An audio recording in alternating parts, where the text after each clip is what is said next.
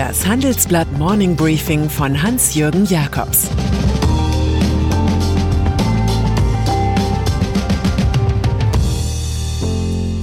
Guten Morgen allerseits. Heute ist Freitag, der 14. August. Das sind unsere Themen. Trumps Schlacht gegen die Post. Die Angst vor dem Lockdown. Ein falscher Held im DAX. Im Folgenden hören Sie eine kurze werbliche Einspielung. Danach geht es mit dem Morning Briefing weiter. Dieser Podcast wird präsentiert von Datev. Als Partner des Mittelstands unterstützt Datev gerade jetzt in der Corona-Krise, gemeinsam mit den Steuerberatern. Ganz nach dem Motto Corona gemeinsam bewältigen. Aktuelle Infos zu wichtigen Themen gibt's im Unternehmermagazin Trialog unter www.trialog-magazin.de. Wahlkampf in den USA. Was macht ein angeschlagener Politiker in Pandemiezeiten, wenn bei einer anstehenden Wahl die Teilnahme per Briefwahl so wichtig ist? Ganz einfach, er hält die Post klein. So macht es Präsident Donald Trump in den USA. Er kündigt jetzt Widerstand gegen Investitionen in den Postdienst der Vereinigten Staaten an.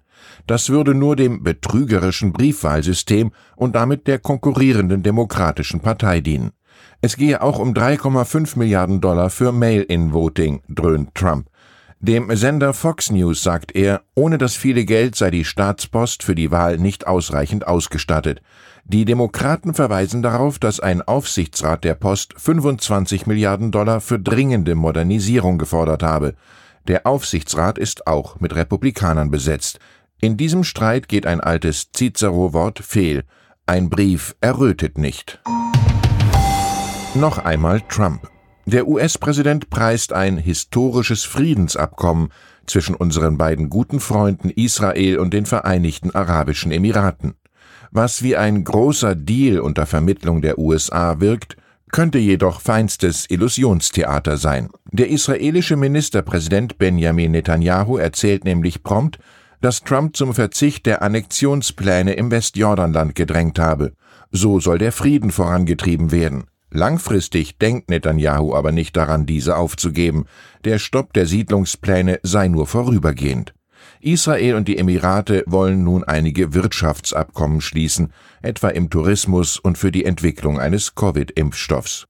Die gemeinsame Botschaft ist, die Wüste lebt. Diplomatische Beziehungen hat Israel bisher nur zu zwei arabischen Staaten, Jordanien und Ägypten.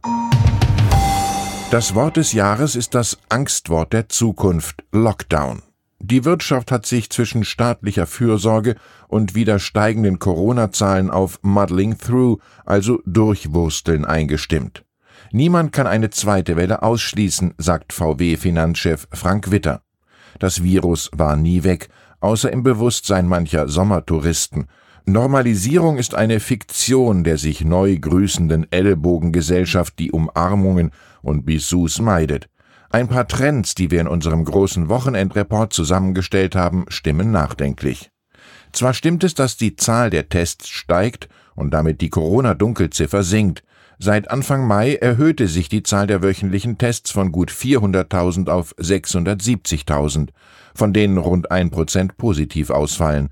Doch die steigenden Fallzahlen sind so nur zum Teil zu erklären. Die staatliche Anti-Covid-19-Politik produziert Ungereimtheiten.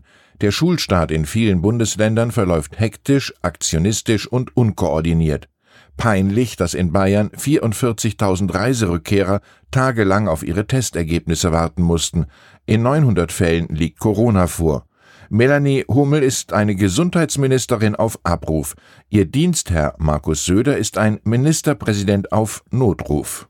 Die Meldewege in der Pandemie sind noch lang und kompliziert. Digitalisierung ist in etlichen Gesundheitsämtern nur ein Wort. Man faxt. Im Herbst und im Winter droht in geschlossenen, schlecht durchgelüfteten Räumen eine verstärkte Ausbreitung des Virus. Ein Impfstoff kommt aber erst 2021, frühestens. Viele Firmen leiden am Lockdown Blues und sind hoch verschuldet. Insolvenzen drohen und damit dauerhaft weniger Wachstumspotenzial. Der Staat aber muss von 2023 an wegen der Schuldenbremse die gestiegenen Corona-Zahllasten zurückführen. Sicher, der Aufschwung ist zurück und das Gesundheitswesen wird noch mit der Systemstörung Covid fertig. Wir leisten uns sogar 250 Millionen überzählige Masken an Staaten im Pandemiealarm zu verschenken, wie der Spiegel berichtet. Aber für Sektoren wie Reise, Luftfahrt, Gastronomie oder Entertainment ist die Pandemie eine anhaltende Gefährdung der Geschäftsgrundlage. Die Schlussfolgerung zieht Ökonom Thomas Strauper im Interview Jetzt müssen wir lernen, mit dem Virus zu leben und mit ihm zu tanzen, sagt er. München. Im Konzern Knorrbremse purzeln mit schöner Regelmäßigkeit die Chefs. Das führen Kundige auf die Allmacht des 79-jährigen Mehrheitsaktionärs Heinz Hermann Thiele zurück. Der ist kürzlich als grummelnder Zeus in den Aufsichtsrat zurückgekehrt. Keiner ist hier gut genug, so dass schon alle möglichen Witzeleien von Notbremse bis Spaßbremse die Runde machen. Nachdem im April 2019 der CEO Klaus Deller wegen eines zu deutlich ausgeformten Selbstbewusstseins gehen musste, erwischt es jetzt seinen Nachfolger Bernd Eulitz, nach nicht einmal einem Jahr. Das Ganze sieht nicht gut aus für den Aufsichtsratsvorsitzenden Klaus Mangold. Der betont seinerseits, ich fühle mich nicht unter Druck. Das Verfallsdatum solcher Statements ist kurz. Sie gelten bis zum nächsten Personalwechsel. Buchveröffentlichung. Ein längeres Gespräch habe ich mit dem früheren CDU-Generalsekretär Peter Tauber geführt. Er hat ein ungewöhnliches Buch vorgelegt. Der Titel Du musst kein Held sein. Tauber beschreibt darin, wie das Stressgenre Politik einsam und abhängig macht. Das hätte ihm nach einer verschleppten Darmentzündung fast das Leben gekostet. Man kann in der Politik süchtig werden nach Aufmerksamkeit, nach Wahrnehmung, offenbart der promovierte Historiker dieses stattfinden müssen und der daraus entstehende Druck seien sicherlich auch ein Grund für seine gesundheitlichen Probleme gewesen. Heute ist er Staatssekretär im Verteidigungsministerium. Er ernährt sich gesünder, macht mal Pause und schwört auf Achtsamkeit. Sein nächstes Buch handelt von den alten Preußen, die uns mehr zu sagen hätten, als wir glauben. Und dann ist da noch Niklas Östberg. Er ist der 40-jährige CEO des Zweimann-Vorstands der Firma Delivery Hero, die Essen auf Rädern zum Heldenakt erklärt hat. Seine Unternehmung steht tatsächlich kurz bevor, in den Eliteclub der 30 DAX-Größen aufgenommen zu werden. Das ist so, als habe man in Lourdes eine Marienerscheinung. Denn der DAX-Aufsteiger kennt Gewinne nur vom Hörensagen.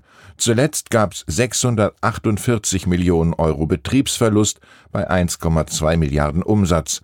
Längst hat Östberg das Deutschlandgeschäft verkauft und konzentriert sich auf Asien. Delivery Hero folgt im DAX im Übrigen auf Wirecard. Das kommentierte ein Vorstand von Simrise, einem anderen DAX-Kandidaten, satirisch so, ich weiß nicht, ob es so toll ist, ein direkter Nachfolger für den Trümmerhaufen zu werden. Ich sage, mein lieber Schwede, da sehnt man sich fast nach der Lufthansa im DAX zurück.